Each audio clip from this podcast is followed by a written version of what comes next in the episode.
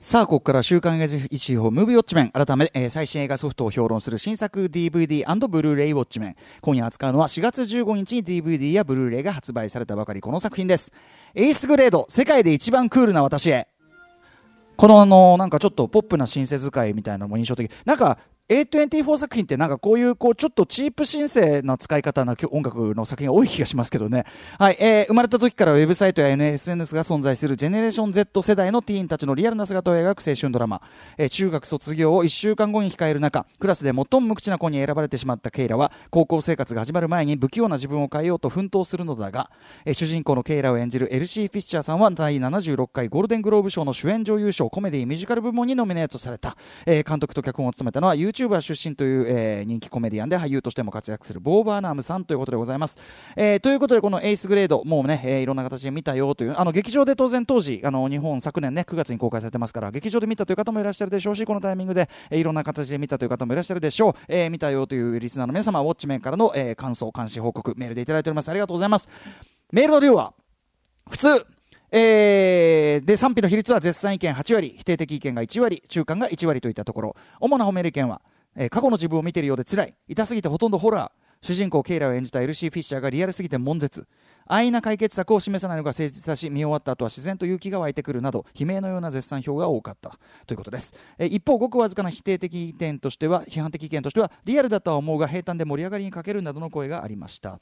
えーということで代表的なところをご紹介しましょう、えーラジオネーム TISM さん、えー高木恨みます。先週ねあのガチャ回したのはね山本高木さんですからなんでこんな映画当てたんですか？歌丸さんは1万円使っていいと言ったじゃないですか。回避回避。ホラー映画より悲鳴を上げてしまうシーンのオンパレードで1分ごとに一時停止して悶絶してから不深呼吸しないと先が見れません。悶絶死させる気ですか？というね。それでもこの映画が素晴らしいのは彼女を奈落の底に落とすような決定的な失態や彼女の救世主を、えー登場させて救い出したりしないところです。嫌な人も良い人もそれぞれちゃんと距離感を持って描かれます。お父さんですらただ見守ることしかできません。あくまで主人公のケイラの自問自答を七点抜刀として向き合わせます。だから辛い、えーそして最後も彼女は周りからの影響を少しずつ吸収しながら一歩だけ半歩だけでも自分の力で先に進みます。何があっても時間は過ぎていくし問題を解決したりしなかったりしてもがきながら進むしかない。思春期という誰にも訪れる青春時代を残酷なまでに誠実に描いた作品だと思いました。二度と見たくない大傑作ですっていうね褒めながら悶絶だというね、えー一方ですねえーっとね一方で批判的な意見、えーとまあラジオネームモンゴリアンチョップさん、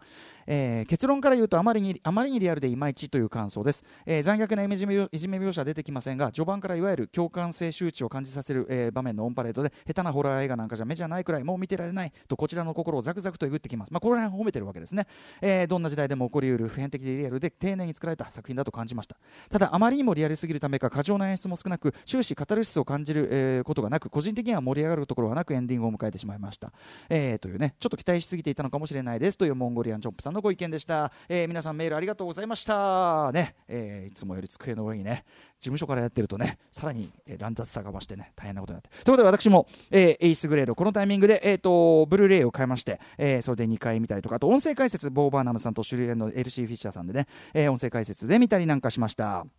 ということでねちょっとねあの時間がかかりそうなのでいろいろ予定していたのをはしょりながらいきますが、えーまあ、長編映画監督デビューとなるボー・バーナーさん1990年生まれ、えー2006年に YouTube に上げた動画が話題になって以降、えーコメディアンミュージシャン俳優として活躍中というまあ言ってみれば最初期の YouTuber にして、えー、と最初の成功例というかねいう感じじゃないですかね。まさに新世代マルチアーティストという感じだと思います。あのビッグシックなんかにも俳優として出てましたしあの彼のスタンダップコメディショーはですね、えー、とネットフリックスでボー・バーナムのみんなハッピーというのがあってこれめちゃめちゃ面白いんで、えーぜひこれちょっと見ていただきたいと思います、まあ、とにかくこんなボ,、えーボー・バーナムさんがですね初めて自ら脚本監督を務めたこの長編映画、えーエイスグレードなんですけど面白いのはあのいわゆるその、ね、デジタルネイティブ世代 SNS 世代の若者を描くという意味では当然のようにその YouTuber 出身という、えーボー・バーナムさんのご自身のキャリアを連想させるものでありながら、えーまあ、例えばご本人パフォーマーであるわけなんだけど、まあ、本人が主演とかしないあるいは出演もしない。どころか、えー各種インタビューでも繰り返しですねこう答えてらっしゃるように、えーよくあるティーンエイジャーもののようにですね作り手の記憶を反映したいものにはしたくなかったと。自分の過去を反映したいものにはしたくなかった、えーというのは記憶と現実は違うのだはずだからというね、え自分では美化してしまってたりするからと、えということでむしろ自分とは全く異なる存在である、え今の少女っていうのを少女にしたという。要するに違自分とは違う存在だから、え少女を主役にしたなんてことを言ってると。で、えー、脚本を書く際も、えー、劇中の主人公たちと同じくらいの年齢の子たちがネットに上げている動画を大量に見たりして研究を重ね、えー、で実際にその年代の子たちをキャスティングし彼らが普段している喋り方や仕草をさらに、え、逐一そのセリフなどにフィードバックしていったということで要はですねその年長者が分かったような年長者の分かったような視線ではない若者像、え、ドキュメンタリックなまでに生のリアルな若者の、え、世界というのを、え、非常に丁寧に観察しそして作品に落とし込んでいるという。でその結果としてむしろえー、例えば僕のように年齢から立場からまるで違う観客にも、えー、かつて感じていたあるいは今もひょっとしたら時には感じているのかもしれないあの気持ちあの時の気持ちっていうのを極めて生々しい感触とともに想起させもするという作りになってて、えー、そんな風にですね若者の今現在っていうのを誠実にありのまま見つめたら結果普遍的な共感、えー、共振度が高まったという例として、えー、キャラクターの年齢とかもろもろはもちろん全然違うんだけども僕はこのバランスねあの霧島部活やめるっていうのをちょっと連想しました。あれもねあの吉田大八監督があの自分がセリフを書くと嘘っぽくなるからということでさまざまなねあと俳優さんたちにこう、えー、時間をかけてエチュードをさせたりとかいろんな形にしてこうリアルな若者像というのを描いた結果すごく普遍的な青春映画になりましたよね。それと近いちょっとバランスを感じます。でそれはともかくですね、えー、あとこのエースグレードもう一つポイントがありましてなんといってもそれは、えー、タイトルにもなっているこの8年生という年齢設定ですね、えー、日本で言えば中2にあたる年齢ですけども、えーまあ、13から14歳といったところ。アメリカの学年制度ではこれ州によってと,、えー、と違うところもちょっと違うところもあるみたいですけど基本的には小学校1年生から、えー、624生で小中高と分かれていると。つまり、えー、本作で描かれる8年生最後の1週間というのはつまり、えーまあ、ただでさえその13から14というね、えー、本当にもう、ま、文字通り子供と大人の境目であると同時に、えー、中学生と高校生の境目でもあると、えー、全く新しい1年上の大人の領域にこれから足を踏み入れる手前のその瞬間ということですね。えー、でこれねえー、ボー・マーナムさんもあちこちのインタビューでも言ってることでもあるんだけどこれまではティーンエイジャームービーっていうとですねやっぱり高校生にスポットが当たることが多かったと思うんです、えー、でこれはボー・マーナムさん曰くですねそれは作り手。で、まあ、これは僕が考えるにおそらく観客の多くも、えっと、思い出す思い出したがっている時期は17歳とかなんですよね。っていうのは僕の経験に照らし合わせても17歳ぐらいになるとやっぱ自分がある程度コントロールできてくるから楽しい青春が増えてくるんですよ。でも本当に青春の問題なところっていうかあんまり思い出したくないようなつまり若さへの不安や焦りとかに苛まれてどうしていいか分かんなかったっていうのは実はさらにその前の年齢なんじゃないか、えー、という、えー、でましてより大人びているこう今時の若者ならなおさらこう前をにこそスポットを当てるべきじゃないのかっていうのがバボバナナスの考えでなのでこれまではえ実はあまり作られてこなかった13歳から14歳大人と子供の本当の意味での境目えそして中学生と高校生の境目というそこにスポットを当てて、え、SNS 時代ならではの、え、自意識の揺れ動きっていうのをもちろん笑い交じりにしかし本質的にはとても優しく見つめていくという、え、それがまあ今回のエースグレードという映画ですね。えー、でですね、まあ、ご多分に乗れずこの映画もまずはオープニングが何よりですね、えーと、本当に的確かつ雄弁にですね、えー、作品全体のテーマやトーンを物語ってたりするんですけどまずねあのもはや信頼のブランド A24、A24 ね、えー、本当にもう傑作連発ですね。素晴らしい、えー、制作会社です。A24 ロゴが出てですね。まず最初えー、そのエルシー・フィッシャーさん演じるエルシー・フィッシャーさんは、まあ、これまで怪盗グルーの、あのー、声の当てたりとか、まあ、子役としてはずっと活躍されてきた方らしいですが、えー、エルシー・フィッシャーさん演じる、えー、主人公ケイラ。まあ、真正面のアップで非常にこうドアップで、えーとまあ、ブローアップされたように非常に画質が荒い画面でどうやらそれは彼女が、えー、おそらく YouTube に定期的に上げているらしい、まあ、動画で、えーまあ、彼女なりの人生哲学を視聴者に語りかけているんだけどのっけから言うことが、えー、まずはですね、えー、ぶっちゃけ視聴数が伸びなくて悩んでるのでチャンネル登録お願いしますみたいなこと言ってる、えー、これ後の方でまた別の場面で出てくる画面を見ると再生回数は1か0かなんですよ。だからおそらくは彼女自身がもう見返してるかあるいはまあ後で実はチェックしてることが判明するお父さんが見てるかぐらいしかほぼほぼ誰も見てない状態っていうことなんだけどただ実際、まあ、我々がこのネットの動画みたいなのをこういう場で話題にするときってまあ再生数が多いものとか広く拡散されたものっていうのを話題にしている。あるいは自分が興味あるものをメインにしてるわけですけど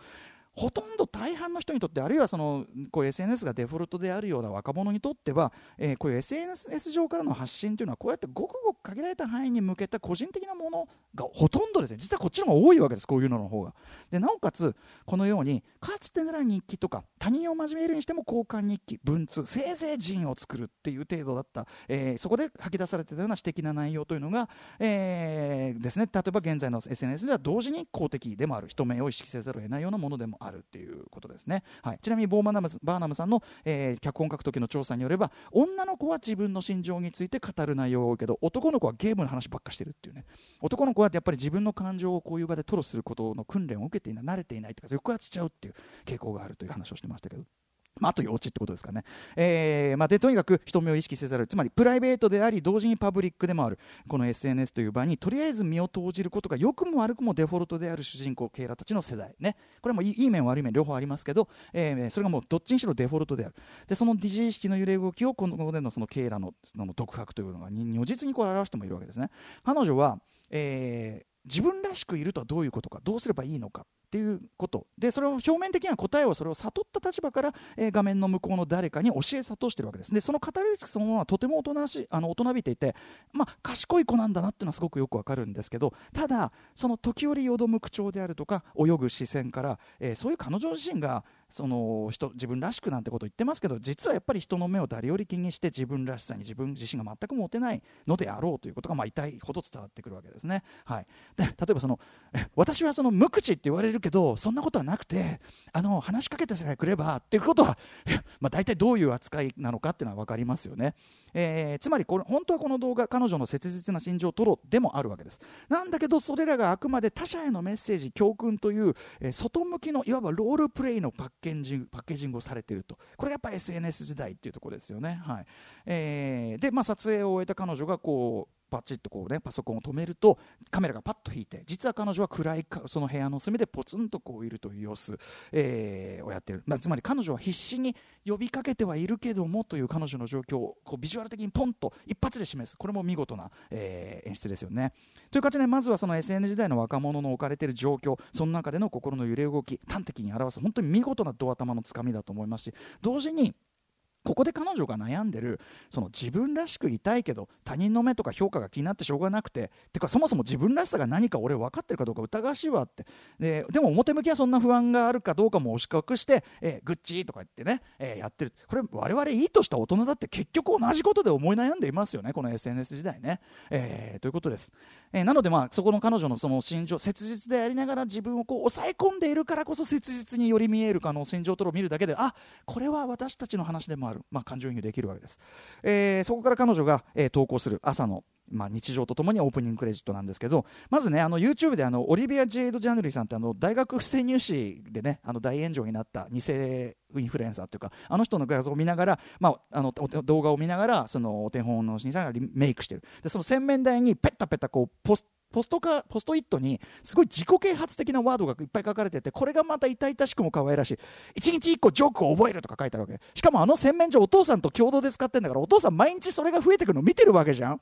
超可愛いよねっていうさもう愛おしくてしょうがないだろうね娘ねっていう、えー、で、まあ、その学校に向かってるわけです。でその彼女を学校に向かって彼女後ろから追うカメラ。これ何度か出てくるカメラワークなんですけどとにかくここでのエルシー・フィッシャーさんの佇まいね。猫背ででちょっとふっくらした少女体型。とにかくであとはその、まあ、ニキビがね顔ですけどこれはニキビがやっぱりすごくこう本当に本物のニキビでしょうね、えー、ドアップでもガーンって出てくるという。でそのそういう自分の体自体に居心地の悪さを感じているようなその佇まい。そのものがですね、まあ、これもまた何より雄弁にこのケイラというこの、えー、音声解説っていう監督解釈では14歳だって監督は言ってましたけど、まあ、もうすぐその上がるわけだからっつって。14歳の少女の置かれている立場や心情を物語っていて、まあ、圧巻という感じじゃないでしょうか。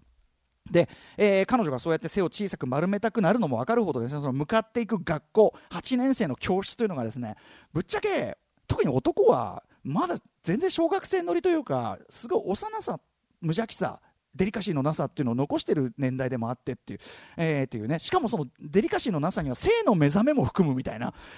えー、そういうさまざまな生徒の様子をポンポンポンとこうテンポよく見せていくことを示す。この辺りも非常に楽しいですね。マジックの匂い嗅いだりクレヨン積んでガチャンってやったりね、えー、要は彼女が自意識過剰で挙取ってしまうのもこうやって見ていくとその動画を見てからその他の生徒の様子を見ると他の子よりやっぱり賢いからだっていうね一足先に大人大人になりつつあるから彼女は自意識過剰になっちゃうんだっていうのも分かってくる。ただなのに学校の人たちは大人の子供を彼女を、まあ、無神経に要するになんかおとなしい子ね無口な子でレッテル張りして済ましてしまう。あの無口症って超ひどいなと思うけどあのアメリカではって思うかもしれないけど日本の学校もまあ似たようなそういう無神経なこと教室ではよくよくあったと思いますよ。でえー、そんな彼女の思春期をおろおろと見守るばかりのお父さん、これね、えー、ジョシュ・ハミルトさんが本当に見事に、本当に温かみと深みのある名演だと思いますね。はい、僕はもちろんこのお父さんの立場で見てましたけど、はいえー、レテレッテルを貼るばかりなわけです。で、えー、経営としてはその SNS に投稿しているような理想の自分像を自信が持てない自分の実像を飛び越してこう周囲に認知してほしい。要はうまく再デビューしたいわけですよ。高校デビューなりそのプールパーティーデビューをしたいと考えてるわけなんだけど、えー、まあでもこういう理想と現実のギャップこう見られたい自分と実際こう見られている自分との絶望的な乖離あるいはその一方的に憧れた異性とのキスの練習とかね。ああいうのもとにかくみんなやったことだよねっていうね、ことだと思います。ここでね、あの、彼女がこうやってるエイデンと男の子が出るたびに、あの、テーマ曲みたいのがダーンって流れ出すのとか、本当笑っちゃうんだけど、で、そのね、再デビューの絶好の機会にして、えー、理想と現実のギャップを文字通り白日のもとにさらされる場でもある、えー、最初のクライマックス、これ、伊賀大輔さんも大大大悶絶、大絶賛していた、えー、一応、爆弾ナンバーワン女子的存在のケネディっていうね、女の子の誕生パーティー、プールパーティーのシーン、なるほど、名場面という感じで、えー、まあ、ケイラの動画コメントで、実は彼女が考える理想的展開っていうのが語られる中、えー、音楽がどんどんどんどん不安さを増してですね本当ホラー的になってって、えー、着替えに入ったそのね洗面所のところでちょっとパニックに陥っちゃって。でなんとかそのあの印象的な緑の水着に着替えてですねおずおずとプールにこうケイラが向かっていくとですねそこに広がっている一大スペクタクル、えー、動物的に騒ぐ男子おたぬぶって気取る女子どっちにしてもここにうまく居場所を見つけられる気が全くしねえっていう感ビンビンの、えー、彼女にとってのデンジャラスゾーンとしてこうプールサイドが描かれていくというね。本当にあのサスペンスだと思いますけど、ね、本当にね。ホラーサスペンス。えー、でここでね後に何気にキーマンとなっていくゲイブ君と出会ったりする、ね。あのー、ゲイブ君あの後ほどの食事シーンだったの猫背のケイラに対して胸張りすぎっていうのが逆に挙動不信感を醸すって彼の佇まいとかも本当におかしく愛おしいんだけど、ね、あの最初に会った時もなんだそれなコミュニケーション。これもすごく笑えたりする笑えたりするんですけど僕が一番このですねプールシーンで一番悶絶したのは、えー、ケネディさんにその誕生プレゼントを渡すその誕生日プレゼントがスカっちゃうっていうのもさることながらその手前の部分、えー、ケイラがみんなが盛り上がってる輪に加わろうとしてみんなの盛り上がりに合わせて、えー、愛想笑いをしながら音にならない言葉をパクパクってこうあの輪に輪に加わりきれないパクパク。僕子供の頃っていうか俺最近もどっかでやった気がするんだよね。輪に入りきれなくてパクパクすんの。このね輪に入りきれないパクパクをしっかり写し取った映画は初めてです。史上初めてです。もう画期的だと思いました。僕はここで泣きおののき。って感じでしたね。えー、でまあ、ともあれここでねあのエイデン君には思いがけずその話しかけられて強気モードに入ったエイラさん、まあ、エイデン君と一気に距離を詰めようとして、まあ、彼女としてはかなり大胆な行動に出ていくわけですけど意地悪なことにこの前後からですね、えー、それまでのそのケイラの主観的視点には入ってこなかったエイデン君のその、ね、イケイケメン少年のまだガキなところつまりいくらミステリアスに見えても内面はやっぱりただのガキしょうもねえガキなんだっていうのがはっきりと示される描写が増えていく。でここら辺からねことほどさように、えー、ケイラと異性男の子たちとの関係というのが、えー、にわかに生々しい性的な緊張感というのを帯び始めるわけです。このエーデンとのやり取りも SNS 時代ということを考えればなかなかちょっと危うさを感じずにはいられませんしそうした緊張感極に達するのはもちろん、えー、後半ですね、えー、進学する高校の一日体験で親しくなった先輩のオリビアに誘われて男女2人ずつ4人の友人グループの輪にケイラが同行するというこの展開。ここで、えーブルーレイでねその音声解説で監督と,、えー、とエルシーさんがしている考察がすごい面白くてケイラにとって今憧れの的であるオリビアさんも落ち着きのない話し方身振り手振りから言ってやはりケイラと似たもともとはエースグレードの頃はケイラと同じく挙取り女子だったとのであろうと。そしてその後ケイケイラをですね車で送っていくことになる、えー、ライリーという男の子。強がった話しぶりはしているけどやはり話の輪に今もうまくは入れてない。これもやはりケイラと同じような立場の子なんだと。だからこそオリビアはケイラの立場が分かるからオリビア女の子はケイラを助けようとする一方ライリーは彼女を分かっているからこそ最低の形でコントロールし利用するとするしようとするという。この本当におぞましいね本当にあの精神的デートレイプともでも言うべき本当におぞましいシーンですがここもですね非常に悲しいけどやっぱリアルです、えー、男性が自分が思っている以上にこうしているかもしれない。加害性というのに改めてちょっと突きつけられたような非常に、えー、特にあのゴリゴリのマッチョな男じゃない男が振るうこうセクシャルなまさにハラスメントというあたり本当にこう恐ろしいあたりでして本当にちょっと突きつけられた感じがしました、えー、でまあその傷つけられた、えー、傷ついたケイラはですねに対してやっぱり父親は基本的には外側からそれをねおろおろとこう見守るしかないんですけど特に性的な経験については親ができることというのは限られてくる。これは仕方ないんだけどただですねここまで劇中では